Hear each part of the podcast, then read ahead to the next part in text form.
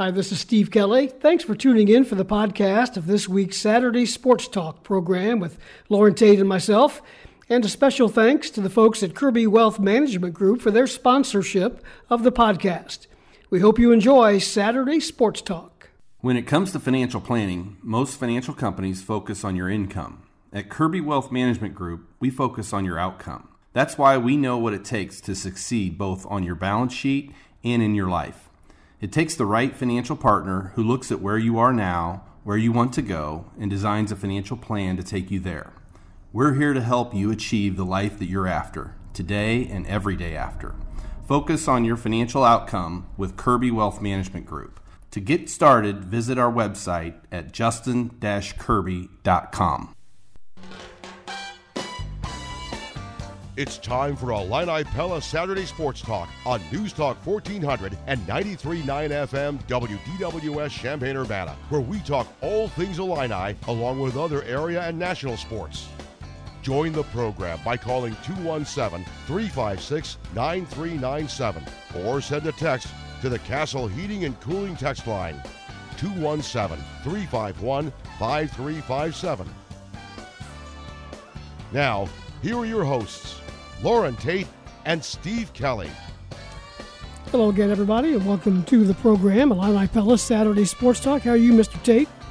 Very fine. A lot of stuff going on. I just seem to feel like I've been reading for 24 hours. Well, yeah, to our knowledge, uh, overnight the Big Ten has not added anybody else that we know of. Certainly a bombshell coming on uh, Thursday afternoon with uh, UCLA and Southern Cal. We'll talk about that as we uh, move along this morning. But uh, I had several people ask me, "Did you see that coming?" And uh, no, Oh, I didn't. I don't think anybody did. No, maybe down the road if you stop to think about it a little bit, but uh, I didn't. I didn't see that going coast to coast. It's the money, Steve. They're Follow on- the money. Yeah, they're only getting a thirty-some million out of uh, the, the Pac-12, and the Pac-12 attendance has been very poor at other schools. And I, I think uh, you know Bill Plaschke, uh, a great writer out of Los Angeles, uh, who once wrote a great column about Chief Illiniwek, by the way. Um, I remember I met him when we were at the Rose Bowl, and he uh, he said that the league has the league was dying. The Pac-12 was dying because of uh, viewership. This will bring at least to bring these two uh, UCLA and USC back into the thing, but. I don't know what to say about the other schools in the, in the Pac-12. They're in trouble. We'll talk more about that as we move along. But we've got Justin Spring on the uh, line at an airport getting ready to go through security. Justin, we appreciate your time. Uh, congratulations on your upcoming career change or at least a location change. Tell us a little bit about uh, what uh, went into that thought process to make that move to Alabama. Well, there wasn't much of a thought process, to be honest with you. I got, uh, you guys got me? Can you hear me? Yes, got Yeah. you fine. Mm-hmm. Uh, yeah. We, uh, you know, I got a text. Um, you know, I was never really, um, I, I joked throughout my entire career, you know, seeing how much more, seeing the popularity of women's college gymnastics kind of recently spiral out of control in, in obviously great ways, right? Just television coverage, support, number of programs, um, coaches coaches opportunities uh, you know and salaries everything you know trending as a business model as a sport model and college athletics going in the right direction it's i was like that sounds great but i've you know i've been a men's coach my entire life um, i know that we share two events but i've always believed that there's such significant differences that you can't just hop back and forth even though technically the gymnastics is essentially the same, right? You throw a ball the same way, you do vault the same way, and that's inherently true. Um, so I never, you know, I never really thought more of that, I, you know, and then um, I just started with the text about, I guess, two weeks ago at this point, and um, you know, it was a uh, Ashley Priess Johnson is someone who I've known for a long time. We're on the national team circuit for a while, and she worked here as an assistant coach for one year and got to develop a really great relationship with her and her husband and just really was really fond of her and then you know she's been at auburn for five years and then got this new huge gig back at her alma mater where she won a national championship title as an athlete at alabama and she said hey would you want to coach women's gymnastics i was like uh maybe you know like and then we started talking through it and and I was blunt, you know, with her. Like I, I love diving head first into big challenges and um, and and things I'm uncomfortable with. I'm pretty I'm pretty comfortable being uncomfortable, um, but I just you know this is I wasn't going to be the head coach, so I just want to make sure she knew what she was getting into. And she's like, yeah, I know. She's like, I still need you here on the staff. I was like, what else do you want to know? And I was like, oh no, like this, it just instantly started to turn real. And then, so there's, it started really mostly with that excitement piece. But then at the same time, the reality of leaving a program that I really felt like I've developed and, you know, created and been obviously been a part of in so many different facets over the last 20 years started to hit me hard and weigh on me heavily. And, you know, started dreading having to tell my team that I, um, that I created, uh, that I recruited, you know, put together, created, and I just, it's been a heck of a week to say the least.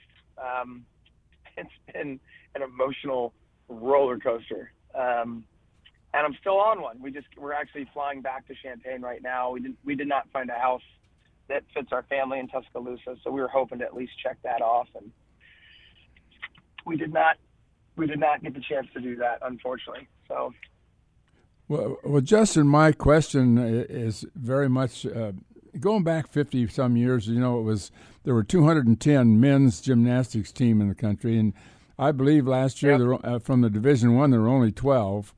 What ha- I mean, obviously Title IX happened, but why has there been such a drop? And what does it mean to to the U.S. team as far as the Olympics are concerned? If you don't have college gymnastics, can can uh, the clubs make up for it? They're going to have to, right? You know, right now you've got these 12, 12 national, you know, training centers that are college, you know, college teams, and you know, and the ADs will be the first to tell you, like, we love that aspect of it, but that's not the business that we're in, right? Um, so, you know, I that's not the. There, there's a little bit of a conflict, uh, you know.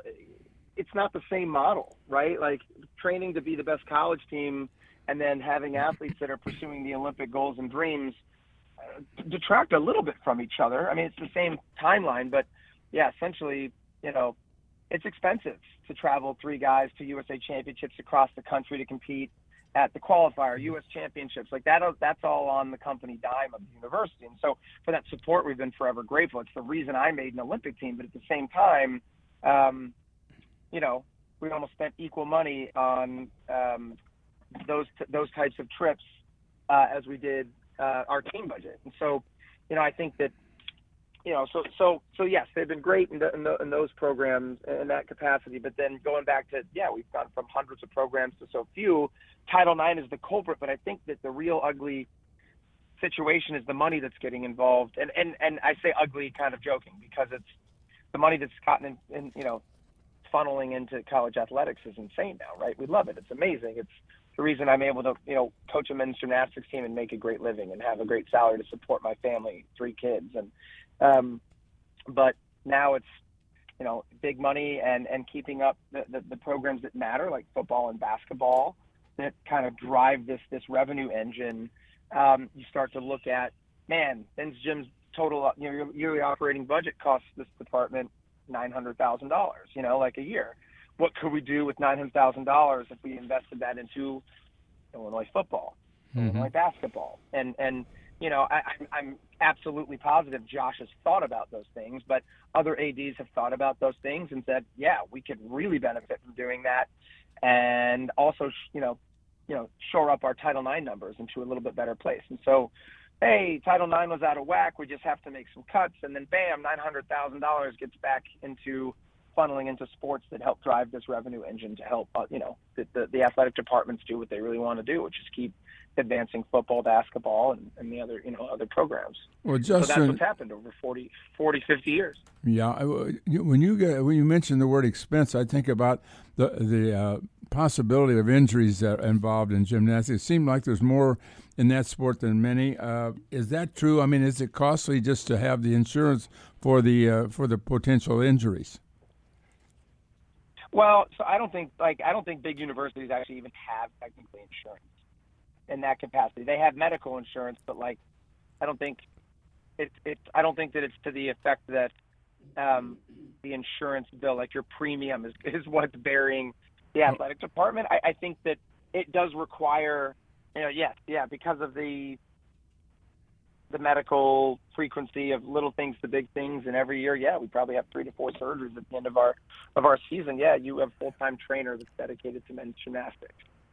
We didn't used to. We do now. You know. Um, so, and, but and yeah, and that all adds up. You're looking at personnel. You're looking at salaries. You're looking at um, everything that goes in. Yeah, gymnastics. Gymnastics in general is cumbersome. You know, when you look at you know, re- wrestling wrestling was having the same issue over the last 30, 40 years, and all of a sudden they realized, hey, we can share the volleyball gym, roll up a mat into the corner, split our time with, uh, you know, every other sport in the general weight weight gym, and have a pretty awesome competitive program. That's all it takes.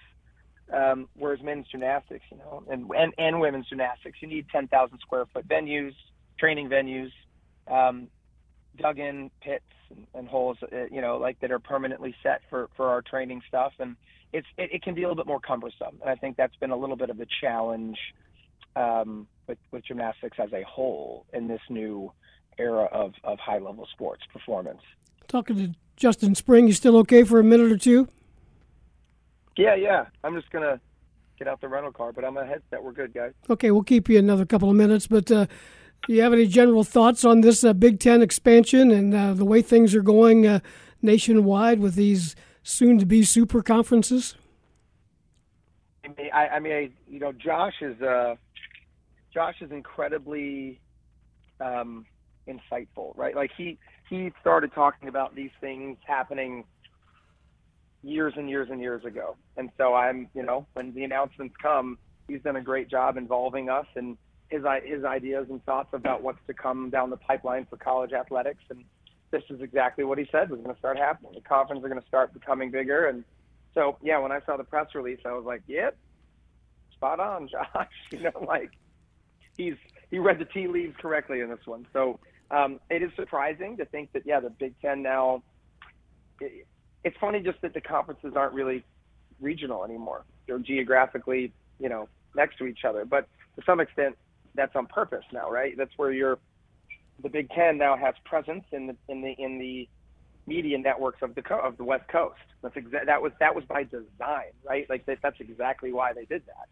So um, no, that's not surprising. I think it's crazy to think that UCLA is is in. Um, I think it's crazy to think that UCLA is in the Big Ten conference and USC, but um, that's awesome, right? Like you know, you want bigger, better, more you know, dominant, you know, teams that have prestige and exposure within their own markets to come to the Big Ten Conference. That just makes us stronger.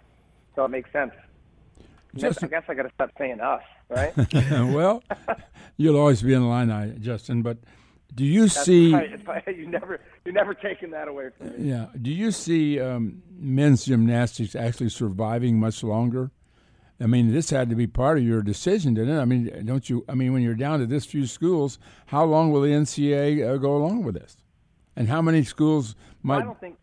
Go ahead. NC, yeah, yeah. The NCAA is not going to pull the, the, the rug out from under a championship. Um, they're just under hellfire with too many things right now. I think the bigger problem and the real problem that's been happening around here is is the individual schools, mm-hmm. one by one this waterfall, this cascade effect. And that, I mean, that's how we've gotten to where we've gotten. It's not been this big exodus, you know, like this big hammer gets dropped and then we lose half our teams. It's just been one by one. When I started head coaching, we had 20, you know, low 20, 23 or 24, like just 12 years ago. You know, and so it's like it's like one every year, one every two years. That's what happens. Um, we lose a program. Um, and so, yes, I, I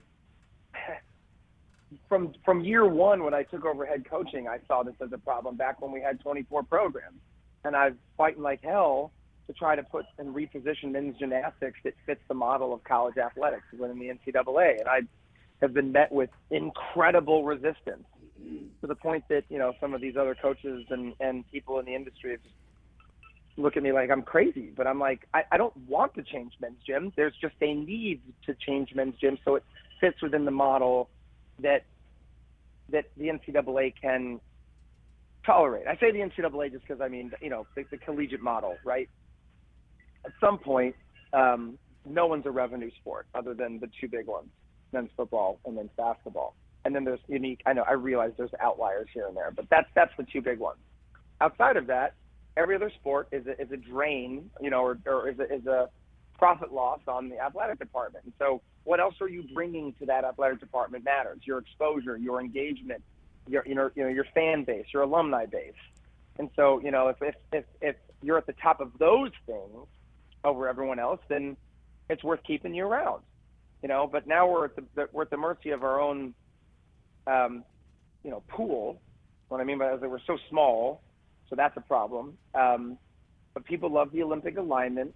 Um, but we've we've got to, I think, increase our exposure, you know, outside of the every four-year Olympic boom. And so that's what I always pushed for. And I just don't know. We still got some moves to make on that front, and I'm, you know, I'm still on committees, and I, I'm still helping, but I've got to transition. Um, so I don't, yeah, I, I, I don't know. The future of, of, of I think men's Olympic sports in general is, is a little shaky if you look at what's coming down the pipeline of pay for play. You know, so we had NIL pop up, and that's been not as crazy of a change, I think, as although it is spiraling out of control in some ways. But now you've got down the pipeline, you've got pay for play. If colleges can start paying athletes out of their own pockets in the near future, overnight, athletic departments, you know, you're going to go from not paying, you know, you got the six thousand dollar Alston, you know, fallout right now per athlete, which is a couple million, which is a big deal, if you can just start outright paying football and basketball players, it's going to be like five to six million overnight. And then don't forget the Title IX equivalency thing. So then you also have to pay that amount to female athletes. So then you, that now you're looking at 15 million plus to keep it balanced, right? And then and then that that that is significant money. That's yep. going to put a strain and pressure on the athletic system as a whole. You're going to see, I think, a lot more than just men's gymnastics. You're see men's Olympic sports and women's Olympic sports start to disappear. Justin, I uh, know it's money a, to keep up. Yep, know it's a busy time for you. I know it's uh, uh, been quite an incredible run here the last couple of weeks. We wish you the best of luck, and we thank you for taking time for us this morning. Yeah, and, and as far as our run is Thanks concerned, you've had a great run at Illinois too, both as a as a competitor and as a coach. We appreciate it. Thank you, Justin thank you guys for thinking of me. I, I really appreciate it. You bet. Best of luck. That's Justin Spring, everybody. Headed to uh, the University of Alabama, and we're headed to our first break. Then we'll have an open line if you want to discuss any of the uh, items on the agenda from this week. We'll catch you up to date on uh, the baseball scores from last night, golf, and such. And we'll have more in just a moment. Stay with us. Mike Mary and his team at the Pella Window and Door Store want to thank you for what's been an incredible year so far. Looking for the right window and door for your next project from replacement, remodeling, or new construction? Go see them now. If you got a project later this year or into 2022, now is the time to start the conversation. The Pella Window and Door Store, easy to find 1001 North Country Fair Drive in Champaign, or visit them online pellaofchampaign.com. Moving up on 920, off and rolling on Illini Pella Saturday Sports Talk. With you until 11 o'clock. Thanks to Justin Spring for checking in with us, our first guest on the show. Other uh, guests on the uh, lineup Illini golf coach Mike Small had a tournament win himself on the uh, golf course this week. We'll stop by the studio. We'll talk some golf uh, related issues and more with Mike Small. Joe Henricksen from the uh, Chicago Sun Times will be with us at 10. Then at 10:30, new head coach at uh, Roosevelt University in Chicago, Dee Brown, is uh, slated to join us as well. In the meantime, an open line 217 356 9397. A lot to talk about. Let's go to Gary in Urbana. Hey, Gary, what's on your mind? Morning. Well, I'm sure this will be talked about, but I am. I just think this bringing UC, U, USC and UCLA into the Big Ten is just absolutely crazy. I mean, do they think about, you know, the athletes, the amount of time, you know, they're going to be gone, flying to Rutgers for hmm. games and flying to Maryland and Penn State? It's just, it's crazy. And uh, environmental impact, but I think the time that these kids are going to be missing, and I assume this is all sports softball, baseball, everything. Yep. Yeah, they're going to have to make some decisions about that. But as far as flying to a football game, it just means a couple more hours on a plane. Everybody flies, so you're you know I'm not saying that they aren't going to miss more time, but uh, it it only means a couple more hours on a plane. I mean right. that's well, all I it think. For football, for yeah. football, I agree, but all, for all of the other sports, yeah, you know, the basketball and stuff. That's right. Just now uh, golf. We're going to talk to to Mike Small here in a minute, but uh, go, the golfers travel uh, for for meets all over the country anyway. Right. And You know, and and they won't sense. be going out there more than once, I wouldn't think, in in a season. The golf team, that is. I mean, if if, if they if they do go, Right. You don't play dual golf matches anymore. no, so, no, it, it, there'd be tournaments. Yeah. Well, So what would have made a lot more sense is like when Texas and Oklahoma, if they'd gone to the Pac-12 instead of going, where'd they go to the SEC? I mean, it just the I don't know the the wideness of these uh, well, the, conferences. Just the Texas crazy. Texas would have gone to the Pac-12 if the Pac-12 would have accepted the, the Texas radio network, and but they wouldn't. I mean, Texas wanted to keep their, their network, and you know, and it's like Notre Dame. Notre Dame wanted to keep her, its uh, NBC network, and at the same time Right. be part of the uh, ACC, and they worked it out. As it turns out, Notre Dame gets uh, the entire 34 plus million from the ACC, but the ACC gets its share. Each school gets a share of uh, Notre Dame's 15 million. So Notre Dame's only making a little over one million in their in, NBC now because they have to share it with the with the ACC. Yeah, but I mean, Justin said that just a minute ago. Said the same thing about just how widely all of these regions, all these different con- conferences seem to be getting. I just think that, I don't know, it just doesn't make sense to me that to be that to bring somebody in that far away. I mean, I, I didn't see the sense in in uh, Rutgers or uh, Maryland either, but now I think I think this one is way way off the mark. Just my opinion. Okay, Gary, thanks. Follow the money, right, Well, Lord? oh, follow the money! My goodness, I Well, mean, yeah, uh, I, uh, I the know AC that, but you know, the, the Pac-12's giving out 33 million, and the Big Ten's giving out 55 million this year, and next year it'll be much greater, and the, and the Pac-12 will go the other direction because without UCLA and USC, their their uh, rights fee will be much less. oh yeah. I mean, I don't. What's going to happen to that conference? Well, I don't. That's a really good question. I don't know what's going to happen. What do you think, Steve? Do you think they'll join up with the Big 12? Do you think they'll just try to operate as a Pac-10? I think they'll probably try to merge themselves with somebody, and the Big 12 would be as good a start as any, I think. Uh, I think we're going, I think you're going to have two major conferences that might number 20 teams each, Well, I read that, and the I- rest is everybody else.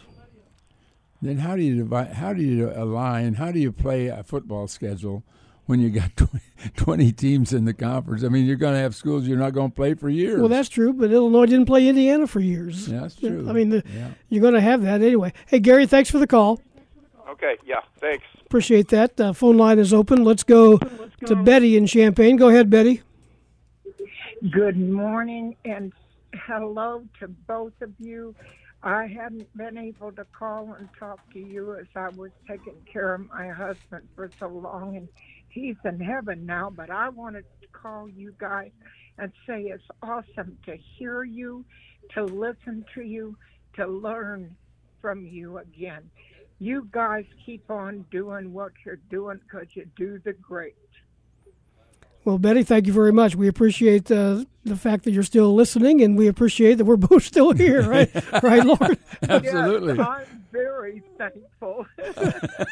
and I'm glad that I get to hear you. You guys teach me things that I haven't gotten to hear for a long, long time. Well, stay I with do us. know that I will learn, learn, learn. Thanks, you guys. Yep, thank you, Betty. We appreciate uh, you taking time to give us a call. Let's uh, move along on the uh, telephone lines. Uh, Denise in Ogden, go ahead. You're on the air. Yeah, the caller had um, earlier had touched on what are they going to do as far as you know traveling from one coast to the other coast, and I'm just wondering, wouldn't more neutral site uh, possibilities? Didn't they do that with uh, with when COVID hit? That you know they bring in four teams. yeah, they made some. Yes, but the thing is that most teams want to, even whether it's whether it's your gymnastics team or whatever team it is, they want to have their home home fans there, and, and I don't think you'll see much. I think that once they once they uh, they've got to divide the, the conference into two parts. I think uh, I'm I may be alone in this thinking, but I I just don't know. I don't traveling from UCLA to to uh, Penn State. I mean, it's a long way. Twenty seven hundred miles to to Piscataway, I think, from LA. oh man.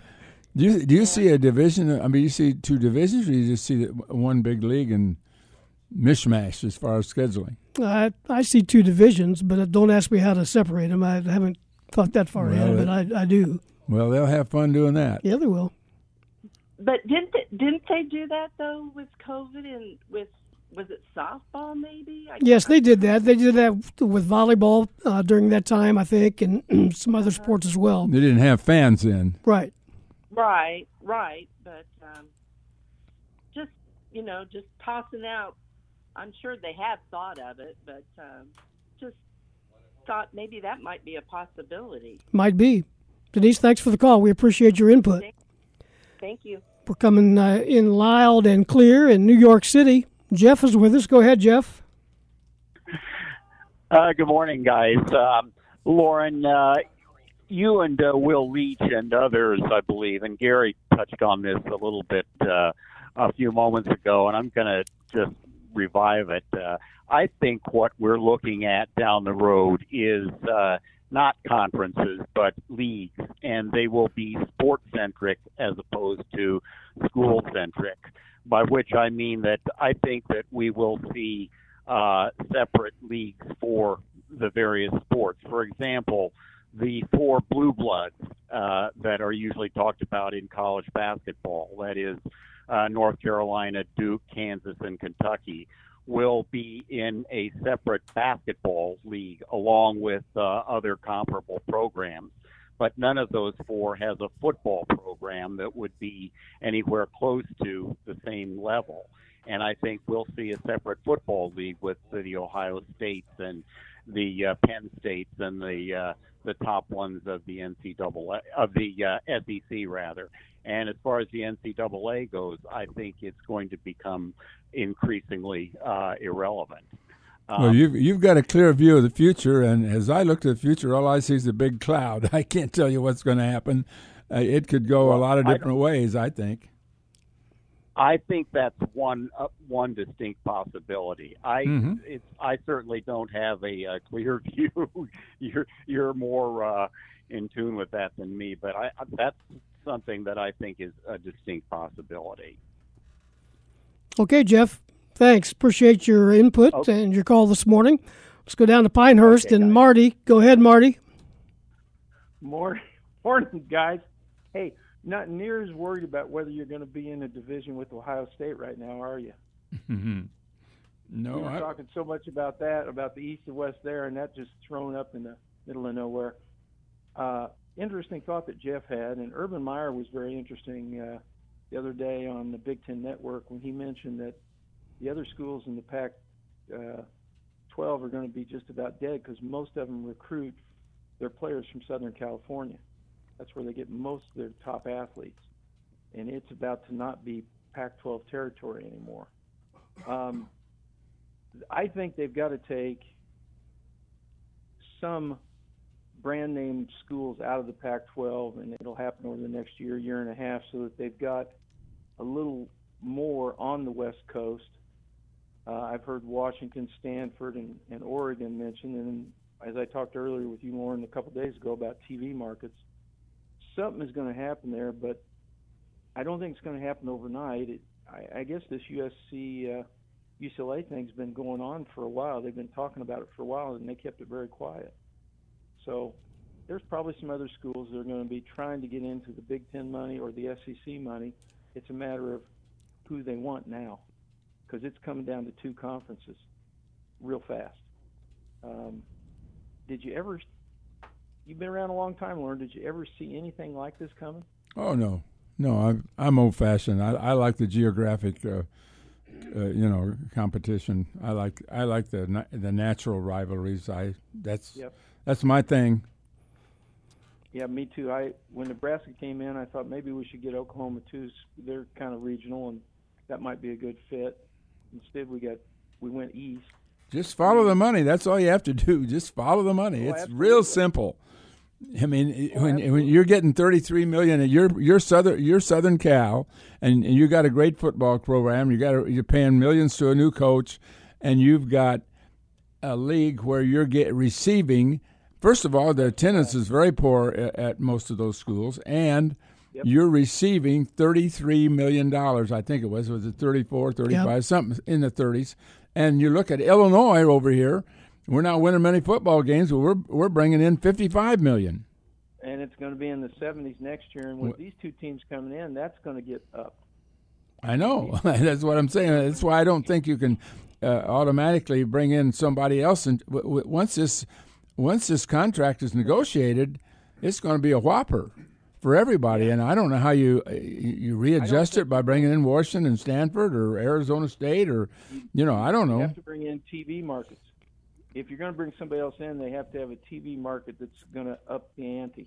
If Yeah. they don't, you're not going to want them. Okay, Marty, appreciate it. Got a couple other callers, uh, Mark and uh, Steve. Hang on, we need to take a break. Mike Small is in the studio as well. We'll continue the conversation uh, from his point of view and keep the phone lines open. Also, 9:32 on Illini Pella Saturday Sports Talk. We're back with more after this. It is 9:35 on DWS and 93.9 FM WDWS. Illini Pella Saturday Sports Talk, chugging along until 11. A couple of callers held on during that break. Let's go with uh, Mark, Jacksonville, Florida. Go ahead, Mark. Hey, good morning. I'm going to talk a little bit about the realignment as well. You know, back when Oklahoma and Texas decided to leave the Big 12 for the SEC, I called and mentioned USC would be a good fit for the Big Ten as well as Oregon and Notre Dame and Clemson. Well, I still feel that way. Uh, who knows what's going to? I don't know if Oregon belongs to that academic organization that they. A lot of people quote. What is it? The AAU. What what is that? What is that uh, designation for the uh, type of research uh, universities? Yes. Well, anyway, uh, I still see. I would think I would want. You know, you definitely want Notre Dame. You know, to balance out that side. You would want Stanford, I would think, and then if I'm running the Big Ten, I want Clemson. I want a, a presence in the South. Well, let's kind let's a thumb on understand one at thing about the ACC, and they can't break that contract. They've got a contract into the. They got a 14 years period here where Notre Dame can't get out. If, if Notre Dame, first of all, it's in the contract that Notre Dame can't leave the uh, the ACC. They can't join any other conference. If they do, they got a 50 million dollar buyout. Number one, number two, all their rights fees goes back to the ACC. They can't leave. Whoa. They are frozen. Whoa. now, I look. disagree. okay, you can disagree. I'm just telling you what the Let me- contract Let me tell you why, though. Okay. I understand. You you mentioned that at that time previously. Well, if I'm Notre Dame and I'm looking at a hundred million dollars a year, That money doesn't go to them. It goes back to the conference. That money goes to the If- ACC. If, they go to the Big I- Ten, the Big Ten. I read, I read they could buy their way out for a hundred million dollars. well, you can. Okay. All right. That's I'm what just- I read. Yeah. Okay. And so if that's true, that's one year's revenue. I'm I'm doing that in a New York minute if I'm Notre Dame.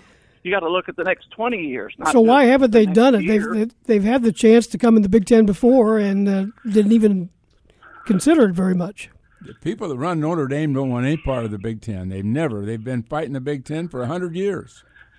Yeah, the circumstances are all changing. You have to make a new decision based on new information. Correct, guys? Isn't that correct? In any decision you make, if you get new information, you got to look at it differently. Mike Small, what do you think about this? I, implode. I can't fight him. what do you think?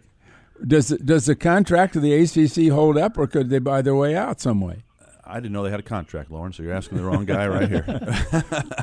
I think this whole thing is a survival. They're all in survival mode for- for the future of college athletics, and they know how much it's going to cost these departments to run these programs with NIL happening and f- probably future paying players, and I think they're all trying to position themselves with the most money they can so they can sustain and keep themselves viable. And I think that's what it's all about. This, this contract stuff, I don't know, but if it makes sense financially, I think they're going to do it because I think that's what's driving everything is, is is the money. What else you got, Mark? That's what I. That, well, that's it. But thank you. Yep, appreciate the call. Steve in Princeton is with us. Good morning, Steve. Hello, Steve. Not hearing Steve. Try again there, Steve, if you get uh, time. Mike Small, how you doing, buddy? I'm okay, Steve. You're Good back morning. in town. You you're out of town more than you're in town these days, aren't you? I, yes, I was I was in town less than a handful of days in the month of June, and that's the way it is every year. But um, it's what I signed up for. I got a great wife and family that supports me, and uh, it's something that you. Summers are tough for, for golfers, golf coaches, and golfers. Yes. And you wrapped up the month of June nicely with a, a victory in the Illinois PGA Senior Champ- Championship, the Senior Open in, in uh, the state of Illinois. How'd you play? I had flashes of really good play, and I had flashes of play that I couldn't quite believe what I was seeing. And, but that's why it's been there all month. I've I've hit shots close from 250 yards and lipped out double eagles, and I've shanked chips, and I've chunked chips, and I've uh, I've shanked shots. So I've done it all. I mean, it's just been a it's been a whirlwind. Do you know how good you're making the rest of us golfers feel by by saying that a guy of your caliber does those kind of things too? Well, the guys on the PGA Tour do that Yeah, stuff, they do. believe it or not. The, the, the people you see playing well are always on TV. The last Yeah. round on Sunday, the last few groups are all playing well. You don't see the guys missing the cut. um, but that's the nature of the sport. You know what Ray, amazes me about uh, go- the great golfers is how well they hit it out of the high stuff, Mm-hmm. the high grass. I, and particularly those chip shots. I don't even know how you get your club on the ball. Well, they get a lot of practice. You they work practice on a lot, that, huh? yeah. But then you're in there a lot too. I mean, it's just something Yeah. that in golf, if you have really one, if you win once a year and don't play well the rest of the year, people think you had a good year, a great year. If you just just one week can make a whole season, and sure you want consistency, but um, it's very hard to get everything lined up physically, mentally, and emotionally, which is the big thing um, in golf because you got to be so focused and so repetitive in what you're doing. If you're off a little bit emotionally or or mentally, it's a it's a grind. Let's go back to Steve in Princeton. Go ahead, Steve. Yeah, Mike Small just mentioned something that I told some friends of mine. I texted them, and I'll be 70 in September, and I said it's time for a new type of college fan. I said college athletics has passed me by, and Loren, like what we grew up with. So it's time for a new generation of college fan, and college athletics is in survival mode, like Mike said. But you know, Loren just mentioned a little bit ago about Arizona State, and the demographics of our country are changing why isn't anybody trying to grab Arizona and Arizona State? Because Arizona's booming. Well, I think that'll be a consideration. I, I just don't know how far they're willing to go. Uh, Mike, uh, Arizona and Arizona State are certainly strong programs, and the Pac-12 took them in. Strong, yeah, but that'd be great for uh, Mike Small's golf team to go to Arizona Arizona State and play a couple tournaments. Yes, yes, it would be. That'd be nice to, especially in February. But but, Mike, but I don't get the I don't get why Washington and Oregon are often mentioned instead of the Arizona. Well, Seattle's a big town, and and uh, you know, and uh, I guess uh, ma- mainly it's Nike money. It's Think uh, think TV markets, Steve. yeah. Don't think. But what school- about Phoenix? Isn't that a big TV It, market? it is. Yeah. And so is you- you think of Cal and Stanford in the San Francisco market too, but they're not, as Loren mentioned earlier, they're not drawing very well football wise uh, in the stands. Well, I, it's it all it's all about what the TV moguls want. Do they want that part of the con? uh, Is it worthwhile to bring in Stanford? Do they add that many viewers? They don't care about people in the stands. Uh, the Right. TV people, they don't care about how many people are going to watch their commercials. Anything else, I'd Steve? rather. Well, I just think Arizona and Arizona State is where this country's headed, and you know the Southwest and everything. And like you said, man, if I'm Mike Small, man, bring in Arizona, Arizona State. I'd rather go there and play golf than Oregon or Seattle or you know San Francisco can be cold too at times. Well, just remember that, Mike, explain this. You've got a schedule. You play 10, 12, 14 schools every weekend uh, uh, once it gets going. Yeah, the conference alignment in golf isn't that a big a deal because Right. we see one we see we have a conference championship one week a year. And That's where you have to bring it and be ready to play. That's what That's what establishes establishes you as the champion. Now we'll see other Big Ten schools. We'll see we'll see USC and UCLA three, four, five times a year, but not at their place. We'll see them Mhm. in Florida at times. We'll see them in Texas. We'll see them Mhm. in, in Chicago at our event. And that's how you accrue wins and losses with them for the NCAA selection. But when it comes down to the conference championship for golf, it's just one week a year, and uh, it's going to be you know positioned somewhere. I assume now out west now once every five or six years, I would think. But I think it's going to stay on. Next year, we're going out to uh, out to New Jersey for the Big Ten championship. So it's it's uh, you see those teams head to head, not necessarily on each other's turf. They're not going to come to Champaign to play. That's not the way college golf is. We're going to see we'll see UCLA in Augusta. We'll see USC in, in Las Vegas. That's just the way golf is. So basically, you're not affected hardly at all. No, I'm not affected hardly at all, except when it comes to um, recruiting. And um, you know, we're not on the same playing field as a USC, UCLA when it comes to the conditions that you play in, the weather, Mhm. training times. That's the biggest Yeah. difference for us. But um, again, they're great schools. A lot of respect for them academically. They're awesome.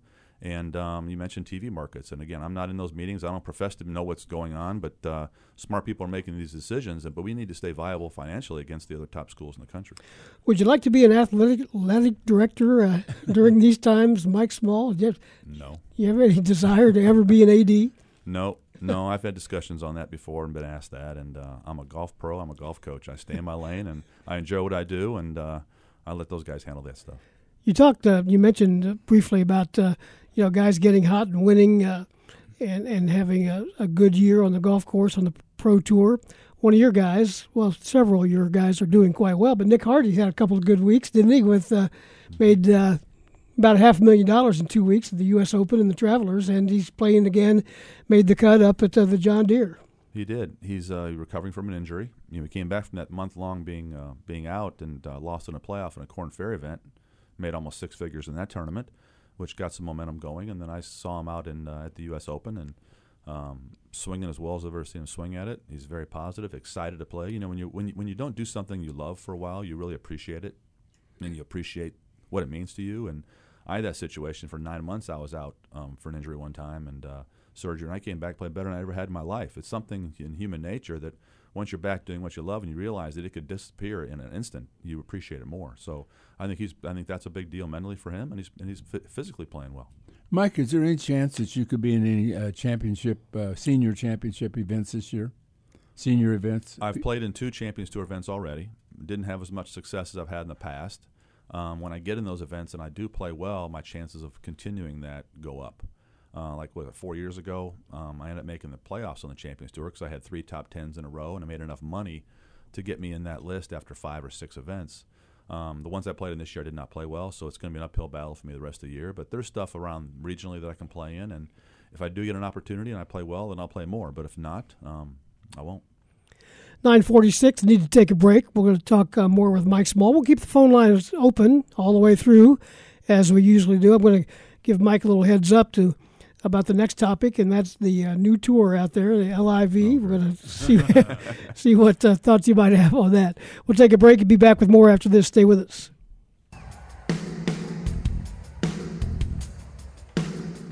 It is 948, the Illini Pella Saturday Sports Talk. With Loren Tate, I'm Steve Kelly. Phone line open 217 356 9397. Mike Small is here, the golf coach, the player, the all around good guy. we don't want to talk politics, and this kind of falls into that somewhat, but uh, certainly in the news lately, the uh, PGA Tour versus the LIV uh, Tour that is drawing a lot of attention. They've got a tournament going on this week in Portland. And uh, your thoughts on that? Some of those guys that have taken the money, so to speak. I know you know some of those guys, and uh, I, I doubt that you've had conversations with them, but maybe I'm wrong. But what are your overall thoughts about it? Does everybody? Golf's always been kind of an individual game, right? You're That's kind of a one man team. That's right. I've had a lot of conversations when I played in those Champion Tour events. They were all talking about it every day, and um, everybody has an opinion, um, whether it's right or wrong. But the bottom line is, is that professional golfers play money. I mean, play golf to make money. I mean, a lot of them. That's your profession, and so I would never judge somebody for making a decision what they think's best for them and their family. Now, you have your opinion on, on you know, to what level that can go to, but.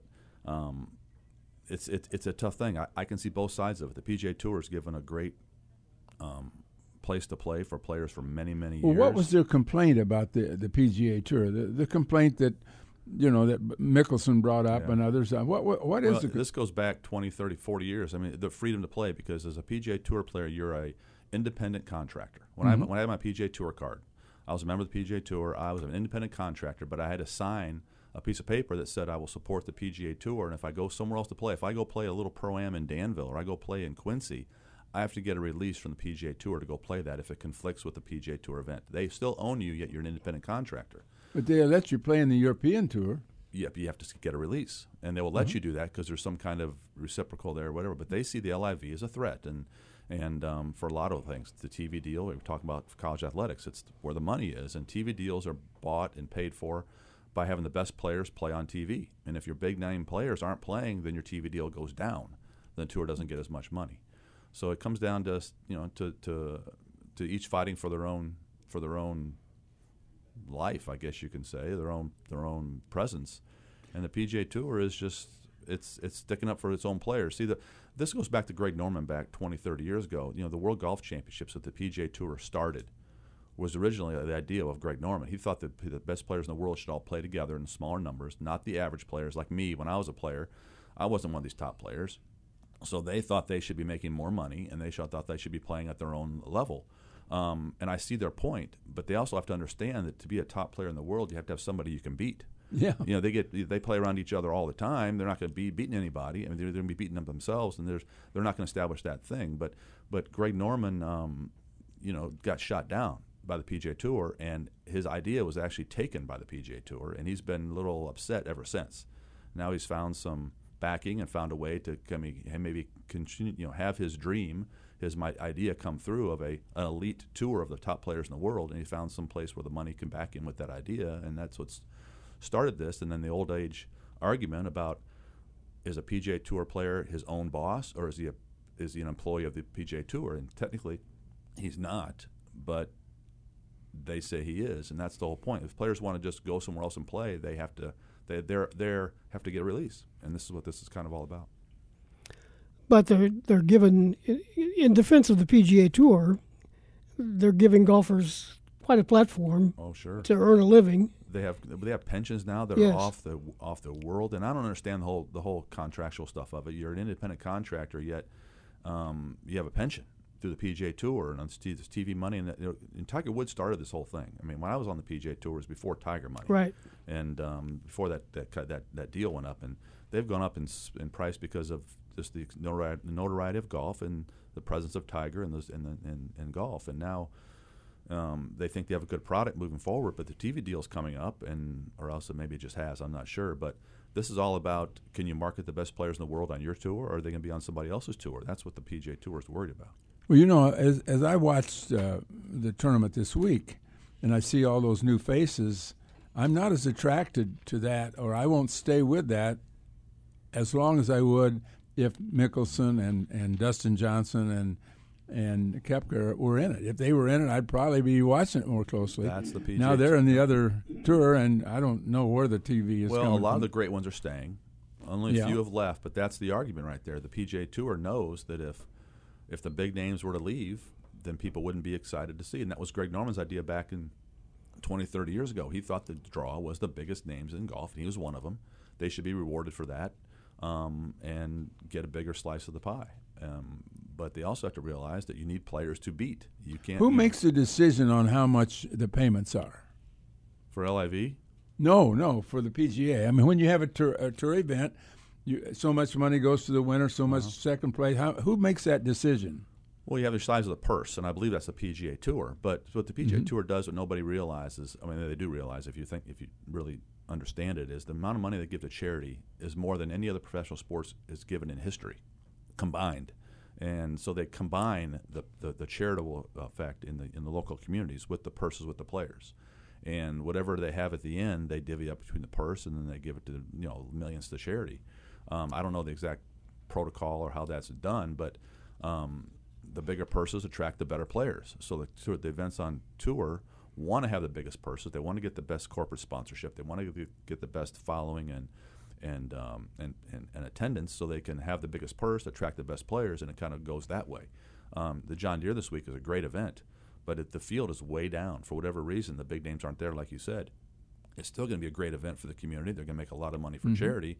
But you're right, the viewership may not be up as much. Are you talking about the difference? You know, what's it pay for second place? What's it play for pay for twentieth place and such? Who makes I- that? It's got to be some kind of No, there's a formula. percentage It's a formula. formula, yeah, I'm sure. Is that what you're asking? Okay, Yeah. But but I I, mean, thought it's not about the done by the it's not done by the players at all. They have nothing to do with it. It's set uh, it's set up by the people that run the PGA. Well, that's what's weird about this whole thing, Loren. You're exactly right. The PGA Tour sets all that up, but the players are the PGA Tour as well. Yeah. Right. So you know, there's a whole board, and they have, um, you know, they pay the commissioner. I mean, it's it's it's it's a it's a weird deal. Um, but the bottom line is, it's benefited charity and benefited local communities more than any other sport in the history of sports when it comes to helping communities charitably. Let's talk about uh, some of your guys, current guys. You've got three guys getting ready to play. They're, they're going to be playing a lot this summer, but they're going to play in the U.S. Amateur Mhm. coming up in August. Talk about that. which is a big deal. Yeah. Um, the two big events in the country in amateur golf are the U.S. Amateur and then the Western Amateur. We're going to have six in the Western Amateur up in Chicago at Exmoor Country Club, and then we're going to have three in the USAM as of right now. I think others are still going to qualify or try to qualify, but the USAM is you have to qualify for it. Top 50 in the world get in, and Adrian Dumont Deschastard's top 30 or 25 in the world by now, so he's in. But Piercen Hunt and Tommy Kuhl qualified this week. Um, Jackson Buchanan, a freshman of ours, just lost in a playoff, I believe. So he's an alternate. Hopefully, he'll still get in. But that's something that um, these guys are supposed to compete in the summers. They're supposed to take all we've talked about and learn and discussed for six months over the calendar of the of, of the of the uh, college season. Take what they learned, relax, get you know no school to get in the way right now, and just go play and implement and and master what we talked about and come back this fall as better players. And if you're playing in these big amateur events, the Western Am and USAM, it's a great barometer to see how you're playing, but also a great experience to get your game ready to come back in the fall. What's a golf coach and golf professional player do on his day off? Play golf? Yeah, that's no, and that's a lot of people probably want to play golf with you. Well, getting back to the LIV things, I mean, a lot of those guys. Uh, this is maybe this is crass to say and it's weird to say, but a lot, uh, the majority of professional golfers don't really love to play golf. They've done it so much; it's Right. become part of life. They don't. Love, they want other things to do. So when these guys are getting 80 million, 100 million guaranteed to play this tour, they've they've said publicly, now I can I can be on the boat with my family. I can go do things with the people people I love and not have to play golf. The guys like me that were good enough to get on the PGA Tour, but not good enough to stay. In our spare time, we had to play golf because we had to get better to get there. So it's it's a tough thing. So if I have an event coming up, I'll have to practice as much as I can. But I, I'm a coach first. I've always said that. I'm a player second. So when the coaching responsibilities are completed, I'll go practice, which means after hour practice at night in the Mhm. morning, piecing it together.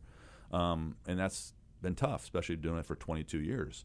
Um, it takes a little extra gumption and, and, and fortitude and, and discipline to do. By the way, But did you play with Darren. Williams the other day? I did. I did. Did you- how's he play? He's got a great golf swing. He's not playing as much as he, he played. He told me he played hard for 12 years. Loved it. Wanted to see if he could make the tour. And it did. But as if you do something that long, and golf is so hard, and you get you, you improve, but you don't quite get there. It's frustrating. It really wears on you. So he hadn't played much golf last year and a half, but um, we played. Uh, he helped our program out in an auction item that we have for to raise money for our program because we need to do special things, and and he uh, he agreed to take some donors, friends of mine, along with Brad Underwood, and go down and play golf with him. And Brad told me he shot 76 the other day. Brad did. Yeah. Brad can play. Don't let him. Don't let him. Don't let him tell you he can't. Um, he's he's he's got a good game. He enjoys the game. Um, he's a little more calm on the golf course than he is on the bench, which, which is good. You don't want to be around somebody like that. You know what? With clubs in his hand, Yeah, that's right. No, but he does. He, he's he's a good player, and he, he enjoys the game. It's a good release for him. But again, he can't play as much as he wants to anymore either. That that's one benefit of COVID when that hit because during that time he could play. That's right. I'm sure he's glad things are back to normal, but uh, he was able to capitalize on that. How many holes in one have you had Me? in your career? Yes. Um, I was asked that, asked that the other day. I think I know I have four in competition, and those are the ones you remember. Maybe Yeah. maybe four or five more. Mhm. Um, but uh, I remember the biggest one was in the Western Open, which is now the BMW Championship. I made a hole in one up there the year I was contending to win. I was in the second to last group on Sunday. This is maybe when I was what 2010, 2008, somewhere. I don't can't remember the days, but uh, that's the one I remember the most is when they're in a competition. Smalley, we appreciate it. Always good to catch up with you, and uh, glad we got to do this. Uh, before you head out of town again. yeah, I know, I know. Well, thanks for having me on. It's always great. You guys follow golf. You follow our team. You support us. That's a that means a lot, and uh, I'll help help you out. Come anytime you want. You know that. That's Mike Small, Illinois golf coach, and that's hour number one of Illini Pella Saturday Sports Talk. Coming up in hour number two, Joe Henricksen. We'll talk some basketball recruiting with uh, Joe. Then Dee Brown will join us at 10:30. He's the new head coach at Roosevelt University in Chicago. We're back after this with hour number two. My name is Denise Martin. I'm a diehard Illini fan and admittedly love the Cubs.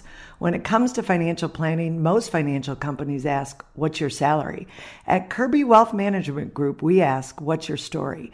We know building the right financial plan means looking at more than money. That's why we start by asking the right questions, listening to what matters most to you, then guiding you every step of the way to help you live the life you want now and years from now. Call us today at 217 355 9390. It's the second hour of Illini Pella Saturday Sports Talk on News Talk 1400 and 93.9 FM WDWS Champaign Urbana.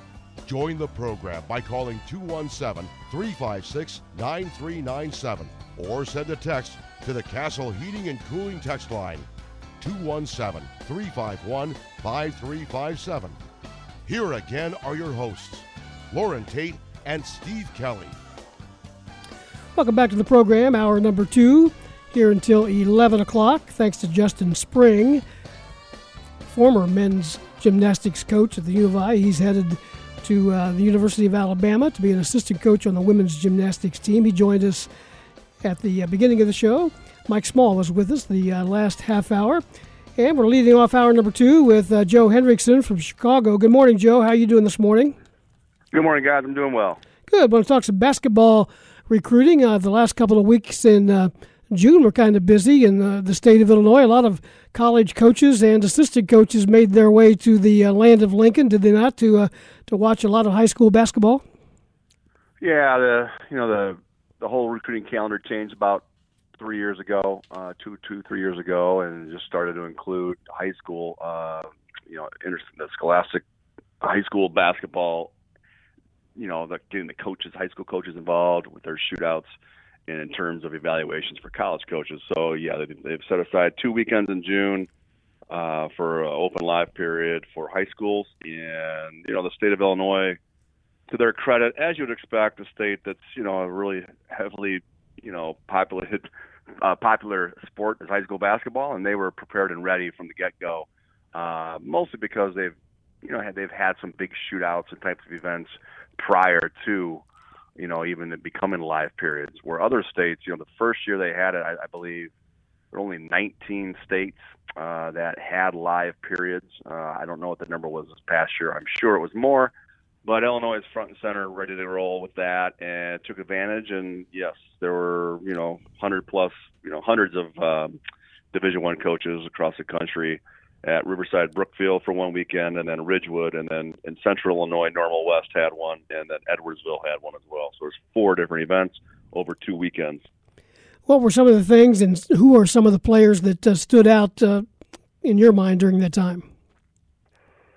Well, I mean, I, in an interesting case, just I, what I've noticed is there's been more players, not recruiting purposes for you know the University of Illinois, but for players in the state of Illinois.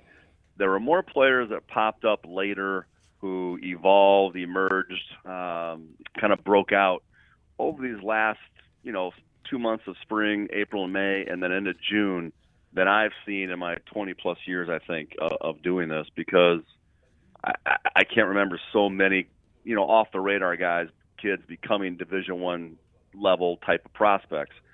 Um, with that being said, there, there there aren't as many Division One scholarships for them. So uh, there, there's the Division One number of players out of Illinois is still going to remain relatively low because colleges programs in Division One aren't taking as many high school players because of the transfer portal, and that leaves a lot of high school players without a Division One scholarship or multiple Division One scholarships because because of that. Uh, I don't know the specific reason why. I mean, I, I tend to blame, you know, the the last two plus years of COVID and uh, on and off again with basketball, and now they're just starting to blossom as a result of being back playing regularly for the past, well, I don't know, you know, nine, ten, twelve months. Um, why that maybe is the reason. Uh, so many kids have kind of blossomed here later than normal. Uh, I don't have a concrete answer for that, but unfortunately, as I just mentioned, there just aren't that many Division One opportunities for these kids as there once were.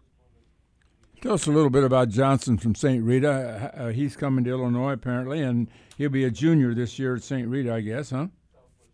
Yeah, I, Loren, I, I really like Morez Johnson. Uh, at the top of that class, the class of 2024, which are this year's juniors, you know, there's been kind of a tug of war uh, between two players to claim that top spot. You know, in a lot of classes and a lot of years, I've kind of anointed a guy number one, and they've stayed there, you know, all through. You know, Jalen Brunson comes to mind, Jabari Parker, and uh, some other ones. But this class between Morez and James Brown, his teammate, six nine, six ten, old fashioned five man. Uh, he's a high major, uh, you know. But back to Morez real quick. He's just, you know, what Illinois fans have heard probably from a lot of people in describing him. He's, you know, he's a lunch bucket guy who plays hard and he's still got upside. He got a great body, tremendous motor, and uh, aggressive on the glass. Runs the floor rim to rim. Uh, offensively, skill wise, he's still young. He's six eight, and you know, six eight, six nine, six ten kids generally take a little while acclimate themselves uh, to become that higher level skill level, and I, I think that's all coming for him. That's the part of the game he's still working on. You know, his perimeter jumper, face up, uh, but it's it's all coming, and he has the physical attributes, uh, also those those characteristics that you know, like a Ty Rodgers who's coming this year. Uh, same type of mindset is their approach to to both the game, uh, their development, and how they incorporate themselves with a team. So that that's just a huge plus to get him locked up early. And then the other player uh, is James Brown, who's his high school teammate, his AAU teammate. Illinois has been recruiting, and and so our whole the entire Big Ten. Uh, North Carolina just recently offered. Duke is interested, so he's going to be a uh, you know, it's going to be a heavy, uh, heavy player in, in high level recruitment for James Brown going forward. Uh, who is the top of your uh, of the upcoming seniors? Who is the top of your list? Oh, in, in the in the class of 2023. Mm-hmm. I mean, th- th- this is a class, you know, that to me is again, there's it's a no brainer. It's not even close. Cameron Christie at Rolling Meadows. He's the younger brother of Max Christie, who's Mm-hmm. Michigan State and just drafted by the Lakers. You know, he's without question um, head and shoulders to me above everybody else in this class. Uh, he's a bona fide high major prospect and nationally very underrated, very much like last year's uh, top player, Braden Huff from Glenbard West, who ended up to go into Gonzaga, and he went months and months and years and years without being noticed nationally. And Cameron Christie's in the same boat.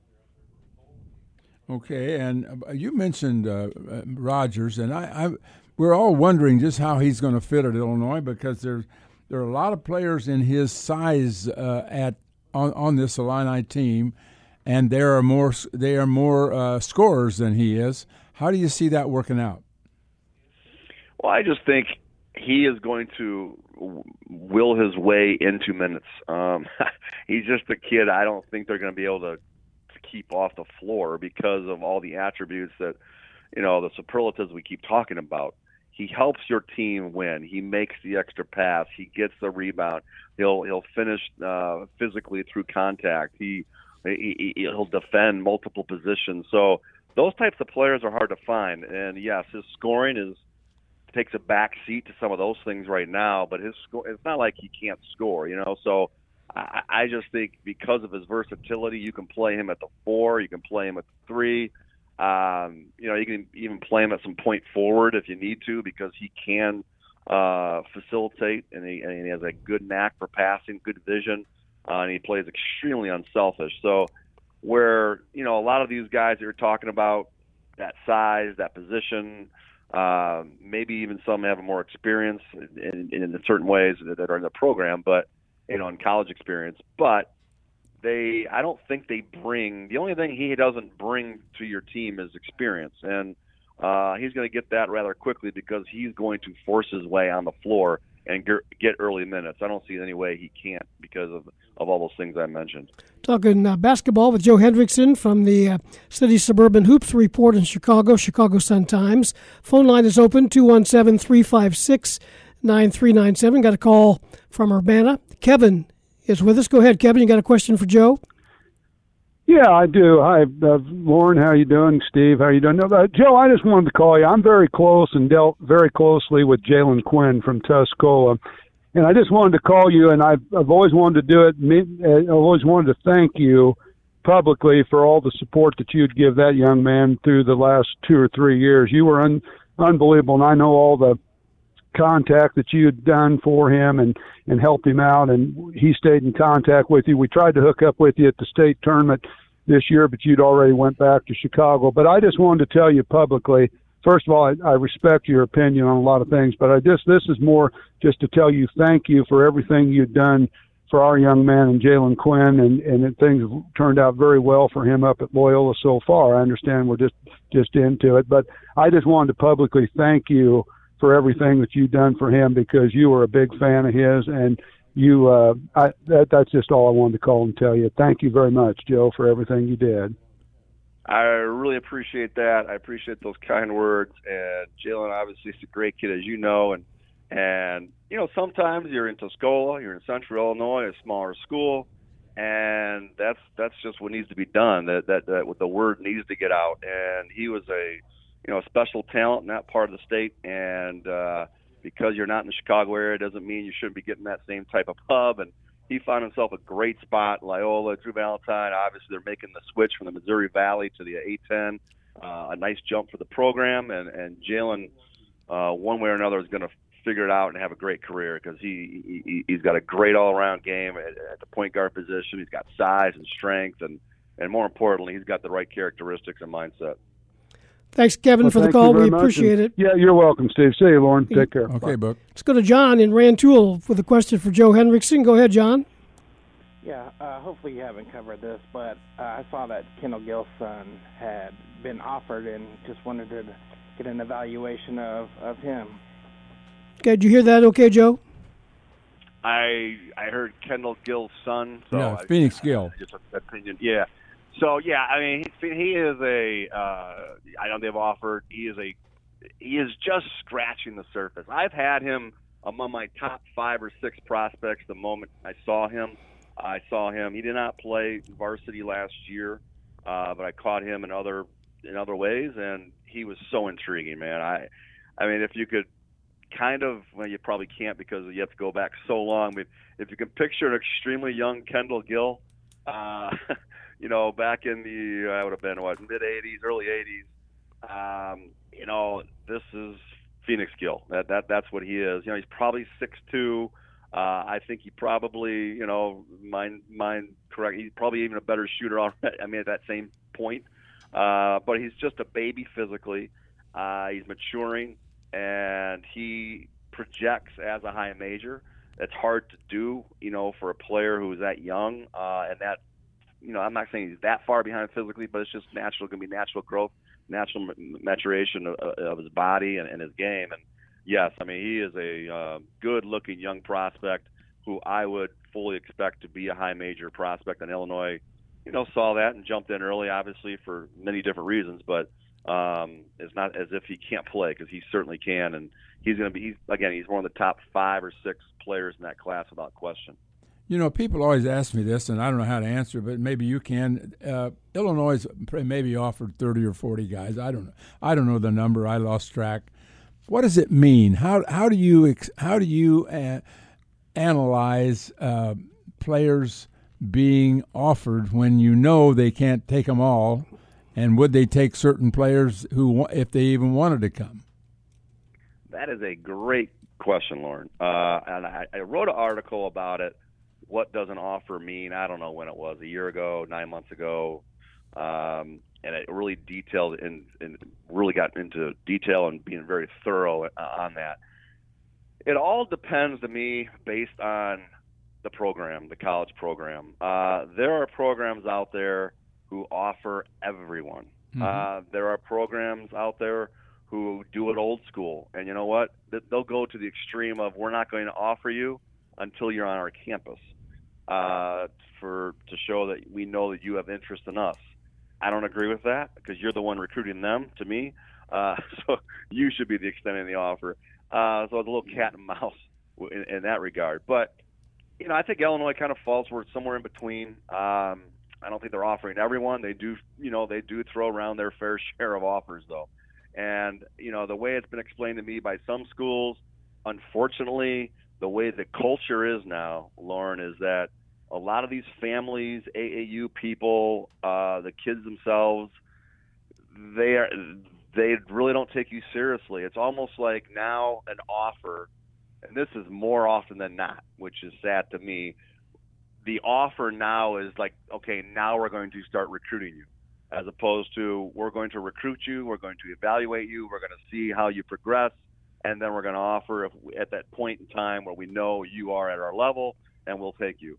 Are all of the offers thrown out there committable? No. Um, I would even say that's the case for Illinois over the, over the years. Um, if every single kid, the minute they were offered, said, "I'll take it," uh, there would be a whole lot of coaches either stopping that earlier offers or saying, "Whoa, whoa, whoa, let's let's just slow down the process. We want to, you know, get to know each other." And so it is coaching staff to coaching staff of how they do it. I know the coaching staffs out there, whether it be high major, low major, mid major. I know there's a lot of them that are frustrated with it. That oh man, they you know we don't offer kids because we don't we think it's we don't think it's time to do that. You know we want to get to know you. We want to know when we offer you we want to 100% be able to take you. But that is not the case with every program. So to answer that question lauren how do i view it? It's very tough. Although i have gotten to know the programs a little bit uh, who are throwing out offers left and right versus the ones that you know when you get an offer from that school it means something they know for 100% that they want you and that they will take your commitment if you do offer it. So it is hard to, to decipher between school to school, though. We talked a little bit ago about the Jalen Quinn, a local kid from Tuscola. There's another local player, Ty Pence from St. Joseph Ogden, who is, uh, has an offer from Illinois and several others. What are you hearing about his recruitment? Yeah, I mean, his, uh, you know, um, I haven't had, you know, I think Ty's a, a terrific all-around player. Um, six five, play different positions. Uh, does a whole bunch of things pretty well. I haven't had him quite as highly ranked as, as maybe some other people, or, or uh, as, as projected as a high of a level. Um, you know, I think some of that high major stuff has tailed off a little bit, and you know, and he is probably a really good mid-major prospect right now. I know he was on campus at Illinois State recently, and uh, you know, Loyola was involved with him for a while. Um, but right now, I, I think he is a, a really solid mid-major prospect, and uh, more than likely that's probably the level he'll end up at. Well, most everybody this morning that we've talked to has an opinion on the Big Ten expansion to include uh, USC and UCLA. You got any thoughts on that? Yeah, I mean, I got a call, you know, a uh, little bit, well, well before it was announced um, from a Big Ten head coach who just gave me that news. You're not going to believe this. And um, and then after we we we said we can't believe it for about 30 seconds, and then we really came to our senses. And he said, "Well, yeah, this completely makes sense. It's just where it's headed. You know, it's just where we're going. Uh, they aren't, and to think they're stopping at, at this number, you know, that's not the case. They're going to get to 18, or they're, they're probably going to get to 20 teams. You know, eventually. Um, so it's just a matter now. I know there's a ton of coaches that are just you know in the Big Ten are are, are just going to have to accept it. Um, it. It's tough for some because you're knocked down a, the pecking order a little bit. You bring a UCLA basketball brand to the Big Ten. Uh, that's a top four program now in the Big Ten, and you know they have the recruiting advantage of the West Coast, and now they have the Big Ten to. to I mean, it, it's just a, it's just a, and you got an unbelievable coach out there. That's just a massive addition, particularly for basketball. Uh, but yeah, I mean, I think it's going to continue. I think the remaining schools out there that aren't in the SEC, that aren't in the Big Ten, are all trying to navigate and figure out a way to either be the next group that added to the conference, uh, if they can't obviously merge, you know, with other leagues. But I, I don't know. I, I don't. As a fan, I don't like it. I don't. I mean, I'm probably too old. I'm probably too much of a traditionalist, but uh, I've accepted it because I think it's inevitable. Once once we saw the Oklahoma Texas thing happen with the SEC, I think it was just in the cards that this was going to happen. And then you you think about it, guys, UCLA, USC. I, other than geographically, um, it fits the Big Ten profile. I mean, from their academics uh, to their fan bases to their their, their brands, um, it, it's in, and the high level athletics they bring. It's just a matter of you know obviously ge- geography is makes zero sense. Um, and, and and USC, UCLA. I mean, the thing I've talked about mostly with the college coaches I've talked to is just their the travel. I mean, I, I those cross road, you know, cross country trips to particularly the Eastern time zone uh, for those start times, and then coming back and forth. I mean, that is going to be a a nightmare. Um, you know, scheduling purposes and just for your kids and the program. Um, where you know, obviously our schools here in the Midwest are just making that trip. You know, one time they'll they'll, they'll probably do a one trip out there and play UCLA on a Thursday, and then wrap it up with USC on a Saturday, and uh, it's just going to be a headache for for those two Pac-12 teams that are coming here. Hey, Joe, always good to catch up with you and talk basketball. We appreciate your time. Have a good uh, holiday weekend. Hey, thanks for having me, guys. Anytime. Thanks, Joe. Joe Henricksen from the uh, City Suburban Hoops Report in Chicago, 1023. We're back with more Illini Pella Saturday Sports Talk after this. 1025 is one of your summer projects, new windows or doors. I suggest a trip to the uh, showroom of Illini Pella Windows and Doors, 1001 North Country Fair Drive in Champaign. That's where you can see the products in person. You can discover what they've got going on as far as their standard ongoing uh, great uh, windows and doors and any new products that might be on the horizon. They've been rated the number one dealer in the area for Champaign homeowners as the window brand that can improve the value of your home. That's certainly important these days. Give them some lead time, though, if you find something you want. Uh, with the uh, supply situation uh, worldwide now, it takes a little bit longer, so plan ahead. The Pella experts know all about what type of window or door works uh, best for each unique situation, and working with them is an easy process. They'll be there to help you all along the way from picking out the product to the uh, installation details, that and much, much more. Visit the showroom to get started and learn more about the styles, materials, and options available to you from the Pella window team. They have the knowledge and experience to help you find the perfect Pella product for your project. 356 6474 is their number. They're open Monday through Friday, 8 to 5, Saturday by, rather 8 to 4, Saturday by appointment.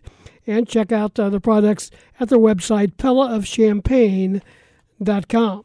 1026, phone line is open, 217 356 9397. All day. I'm going to throw some money at you. Are you ready? Throw me some money. LaVine, Bulls, five years, 215 million. Sounds like the Bulls are set to continue to compete. Zion Williamson, five years, 231. Let's see here. Morant, Grizzlies, five years, 231. Booker, Suns, four years, 214 million. Jokic, Nuggets, 264 in five years. Beal, Wizards. This is ridiculous, Steve. I mean, there's 70 deals made in the last couple of days in the NBA, and the money is just wild. I was happy to see the Bulls and Malcolm Hill have a deal. Yeah, yeah one well, point uh, it's, five. It's open ended though. It is. I mean, he's got to make it. Yeah. Yeah, you're right. But these, these are guaranteed contracts for over two hundred million dollars. Seven of them, over two hundred million. Don't you wish you'd have stuck with basketball? Don't you wish you'd have grown another two feet? yeah, that's foot, one of my wishes. Eight foot Steve Kelly is uh, you're going to sign for two hundred million. Well, if I grow two feet, I wouldn't be eight feet tall. Well, I might be seven. yeah, anyway, but I'd just, still be I mean, uncoordinated. money's, I mean, between the LIV e- event, the tournaments. I mean, it's all about money. Everything's about money. that again, coaching. Look at what coaches are making these days. By the way, I got this message that says California is going to pri- prioritize joining the Big Ten. Okay, so is everybody else. You They're mean all you, prioritized. You mean the University of California? Yeah. Yeah.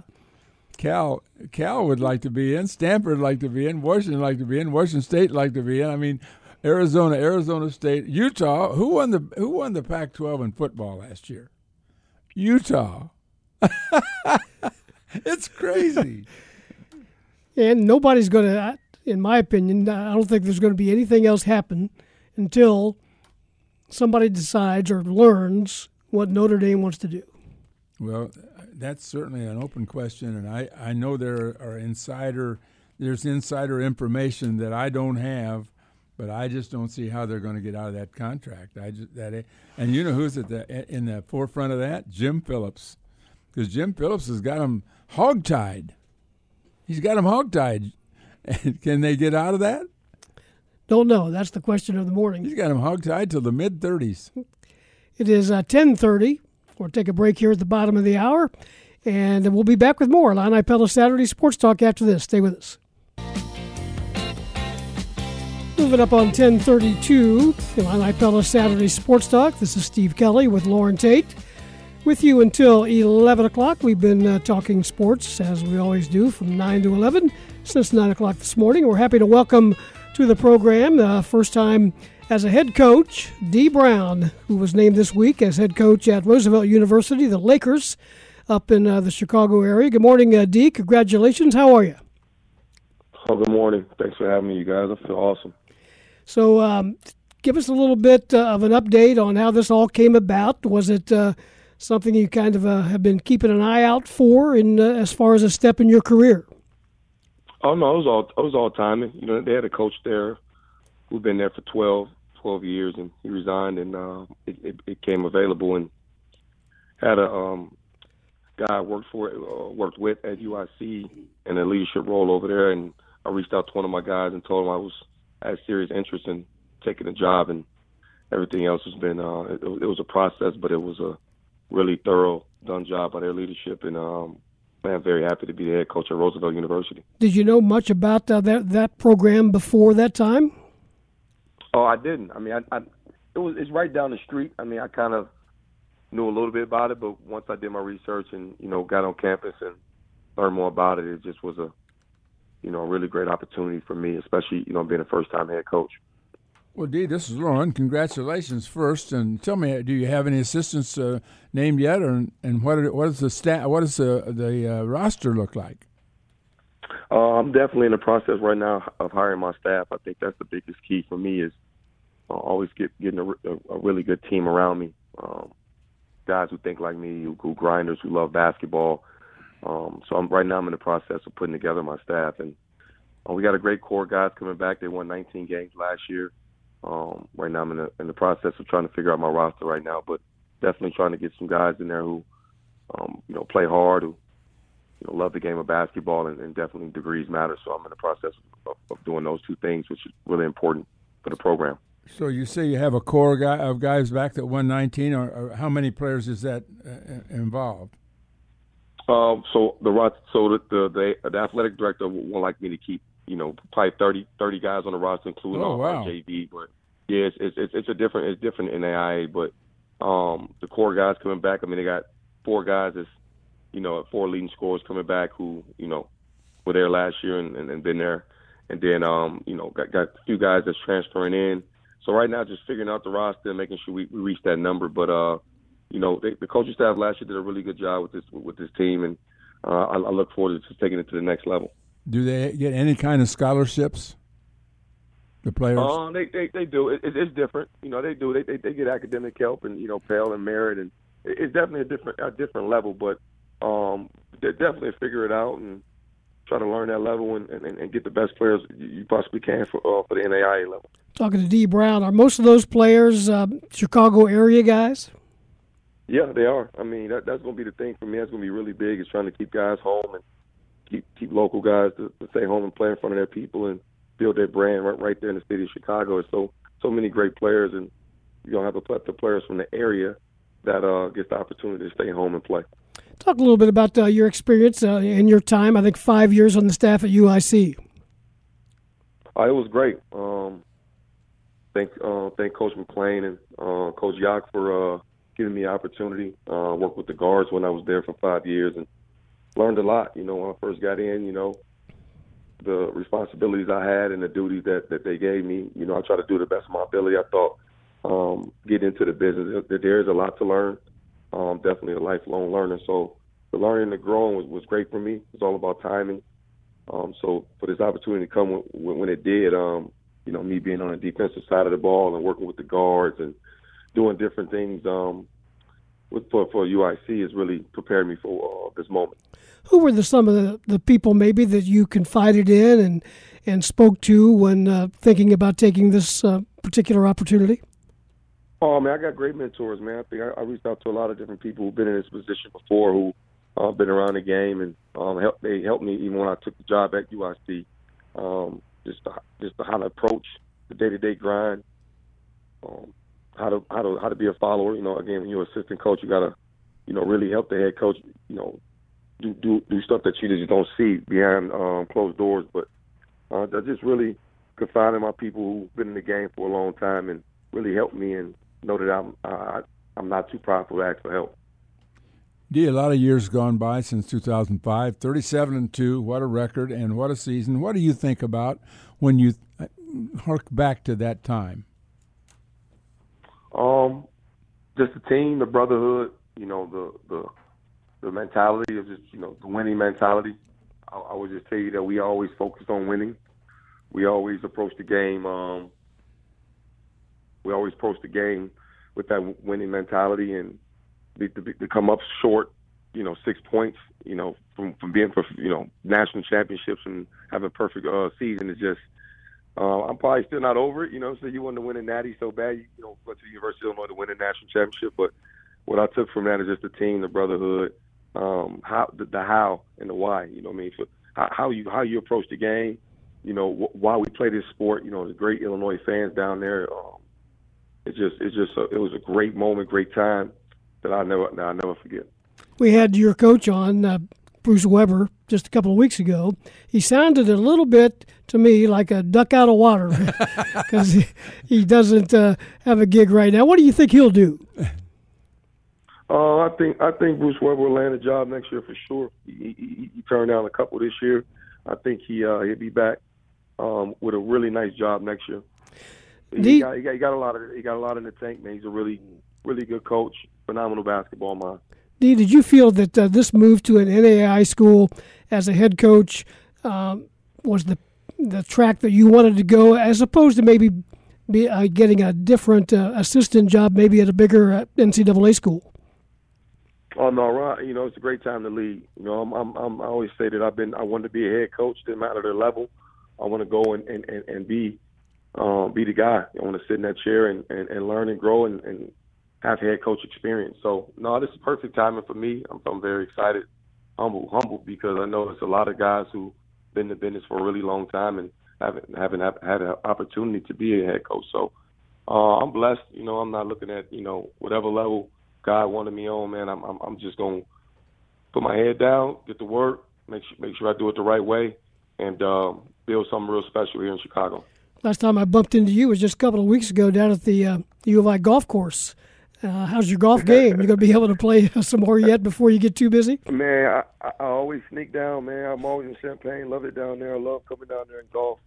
Um, love the people. Got still got great people down there that I connect with. Um, golf is just a different game, man. Get you outdoors, get your mind off things. Um, I'm not a great golfer, but I do enjoy the game and um, love what it does for my mind and, and you know, a peace of mind. We had uh, Mike Small on the show uh, just uh, a little bit ago um, on this particular show, and he played this week with Deron Williams, who was in town, and, uh, and Deron uh, got pretty serious about golf, didn't he? Oh, Deron is really good. Deron got the stimulators in the house and all, and everything. Deron's a, you know, very intense competitor.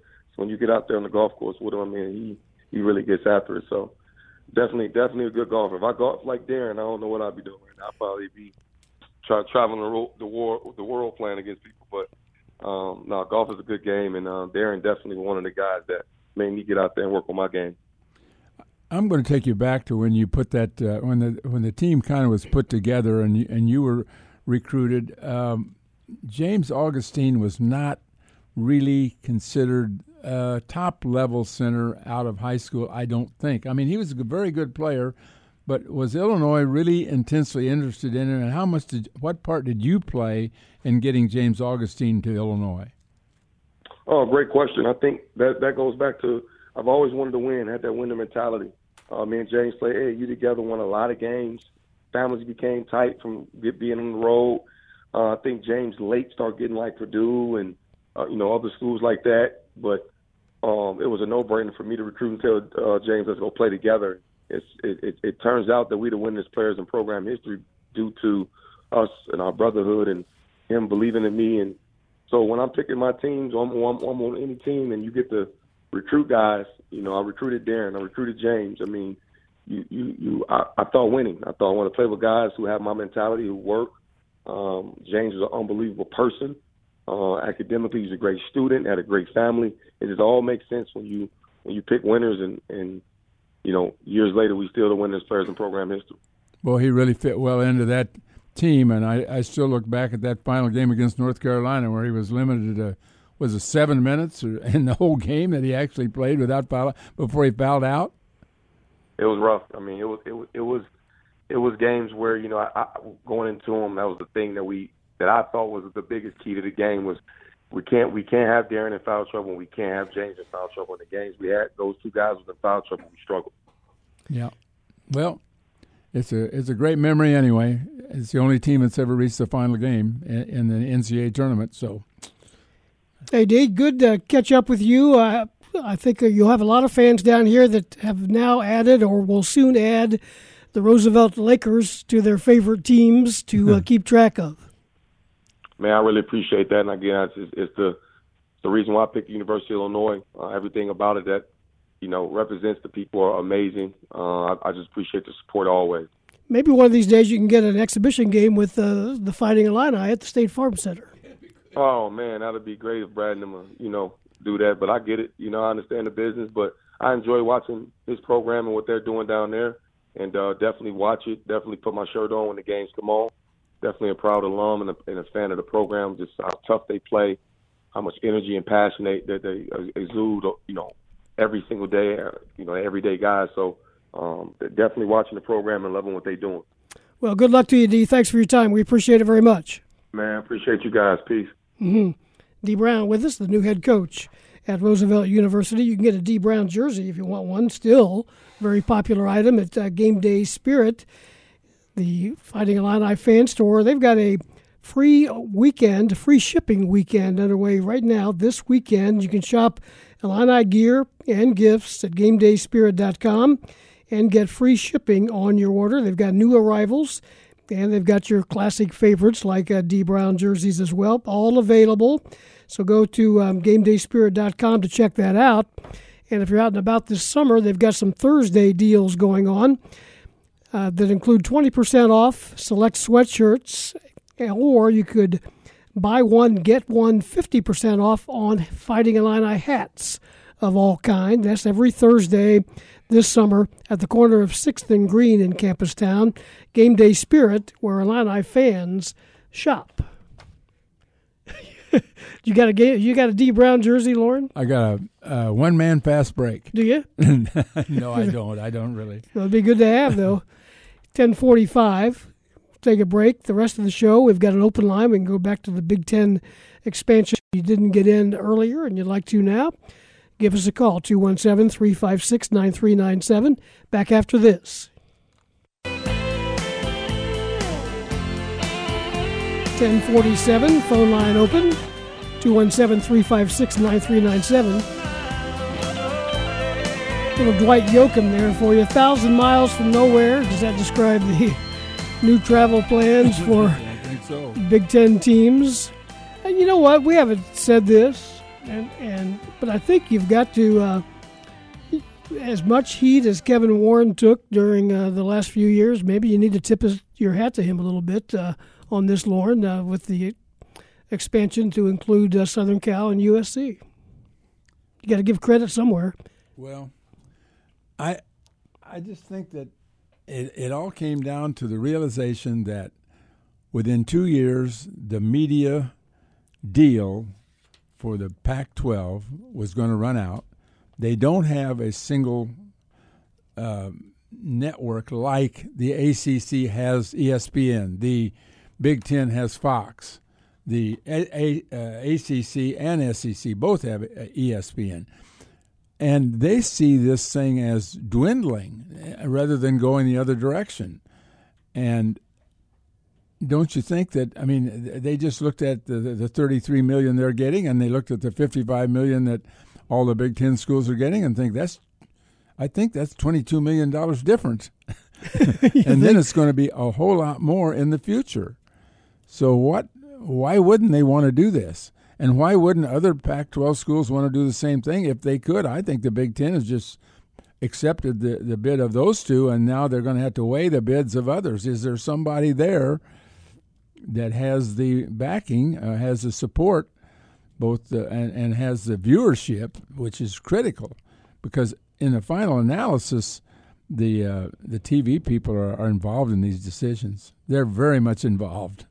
Let's go back to the phones. A call from Prescott, Arizona. Vic is with us. What's on your mind, Vic? Uh, good morning, gentlemen. I was wondering if you could share any insight you might have with respect to this 6'11 kid from France that is apparently coming. Yes, he is coming. He uh, officially signed. Jeremy Perrin is his name, and uh, very versatile guy that uh, Brad Underwood uh, told us yesterday that uh, has been playing against older competition um, in Spain and good competition. And he'll He'll be here in August. He's got some more basketball to play this summer, but they really like uh, his upside and uh, what he brings to the table. How he figures into the rotation right now, I don't think anybody knows, but we don't know a lot about the rotation f- for anybody, really. He's just going to have to go out and compete against yeah. uh, Dain Dainja and see which one's the best, I guess. I, I don't know. I, I think that uh, it'd be. I think we you have to think a little bit about the future for him and hope that you can keep him for more than one year. And I'm I'm not saying he's ready for the NBA after one year at all. I'm just saying that everybody's mobile these days, very mobile, and so you would hope you could develop him and, and maybe he'd be a quality player in two or three years. A six eleven left handed kid sounds like a an intriguing opportunity. Well, shooting's part of it, but there's an awful lot of basketball involved in defense and, and rebounding and all these other factors and how you pass and how you mix and how you learn and I, I have no idea. I mean I just no have no I wouldn't you know, if he walked in the door, I, I guess I've seen a picture of him. I, I might recognize him, I but think, I don't know how he's going to play. I, I think no he's idea. he fits into the mold of what uh, Brad Underwood's trying to get now. Guys that are long and uh, and lanky and can play more than one position. Yeah, but he's had, he's brought in several others who are long and lanky and can play multiple positions, and they're gone. Well, they are, but they're gone at every. Yeah, st- I mean, no, I just everybody mean, loses. I mean, he's had a couple that weren't Yes. good enough. I mean, Right. and and and and we had a, we've had what nine guys. Listen, let me get this right. We've had th- three seniors graduate and seven players with eligibility, starting with Curbelo and going all the way up, who left with you know who left when they could have stayed here and played. Right. Anything else, Vic? What about Bosman Verdunk? Is he gone now? Yes, or- yes. He went to South Carolina. To South Carolina. hmm That's interesting. Well, thank you very much, gentlemen. I hope you have a great weekend. Hey, well, we've got you there uh, living in Arizona with this Big Ten expansion. Any thoughts about uh, Arizona and Arizona State? Is there any talk out there about uh, what their interest could be? I haven't really seen very much, but I have to say that I don't think people out here were all that surprised to see this movement. I think it's kind of a recognition that the uh, that the Pac-12 uh, is rather a dying conference, and and people are looking obviously for opportunities where they can find them. And I think uh, Arizona and Arizona State, uh, obviously Arizona in basketball, and uh, Arizona State in terms of their overall program, I think they're pretty attractive options. All right, we appreciate the call. Thanks for listening out there. Thanks so much. You bet. 1053, still time for a couple of calls if you'd like to uh, jump in.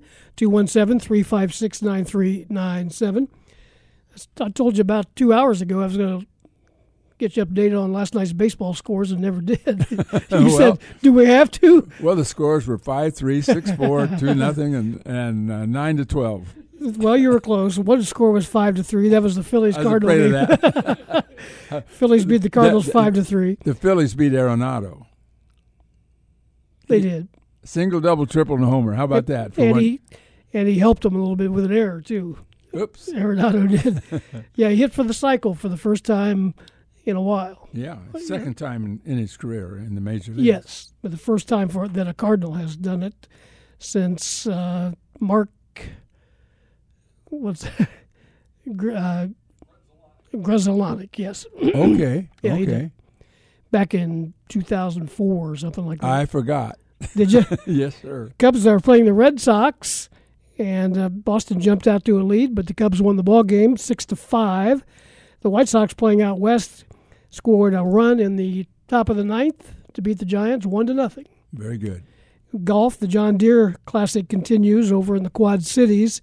JT Poston, one of those guys that you don't know who he is, Right. That's exactly right. has a four shot lead after rounds of 62 and 65.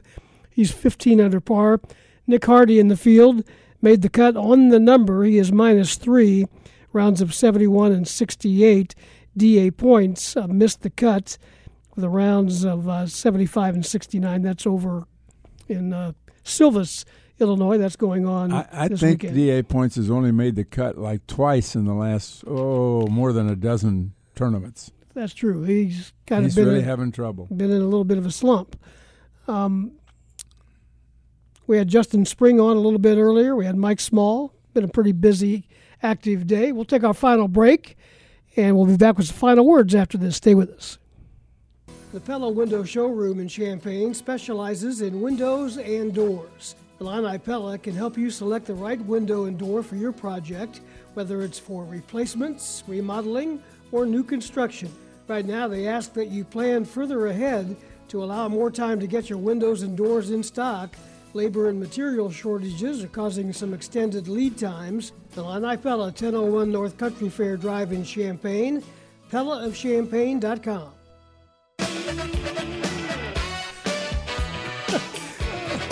It is uh, 1058. Oh, sometimes the behind-the-scenes commercial uh, time is the most most fun we have with Mr. Tate in the room, at least. Hey, you know what yesterday was? What? Besides July 1st, there's a one-year anniversary of NIL. Oh yeah, When that started, Cam Cox. Cam Cox has been a busy guy since Yeah. since that time, but uh, We need to get him on again one of It- these it's days. time, yeah. He's really good. because things uh, change so fast in that, and they're learning stuff, new stuff every day, and uh, so yeah, we'll get him on. A lot of we've got some text uh, messages here. Uh, with the addition of the two California schools, will that help uh, the U of I and West Coast recruiting? Yeah, well, well, I don't know that it will hurt anything, but I'm not sure it's a, an immediate help. But uh, if they're going to recruit that area, having those two teams in the Big Ten if, if let me say this, it would put the Big Ten network probably in the in L.A. so they would be more aware of Mhm. schools like That's good Illinois. point. Yeah, I think that's right. So that yes, in that regard, it might. And uh, everybody's still talking about the travel. But they'll they'll figure the travel and if you out. travel out there and play, you you might be able to make contact with people while you're out there. and the, the teams will figure that out. It will be some challenges, and as it will be on whether you go divisions. Bob Asmussen had a story in the paper this morning about how he would do it uh, in the divisions. I'm at a loss on how they're going to do the whether they will have divisions, not have divisions, how they'll line this up. I, just can't imagine anything that will be good. It, it's going to be a problem no matter what they do. If you just put 16 schools in, in and line them up and have you know and play, you're, only going to have you're only going to play nine t- games. I like the idea of two eight team eight team divisions better better than four pods I favor it. of four teams. But you know, I, I don't know how you. What are you going to do? Just you almost have to go geographic. I mean, do you want Penn State and Rutgers to be in the same division with with UCLA? Really? Might not be able to help it. Yeah, I know. I, I, I just say it. I, how, whatever you come up with, I don't think I like. thank, thank you, Mr. Tate. On that note, we're going to say goodbye. We appreciate it. Thanks to everybody for listening on WDWS 93.9 FM. Champaign Urbana, this is Steve Kelly. Have a great weekend. Holiday weekend.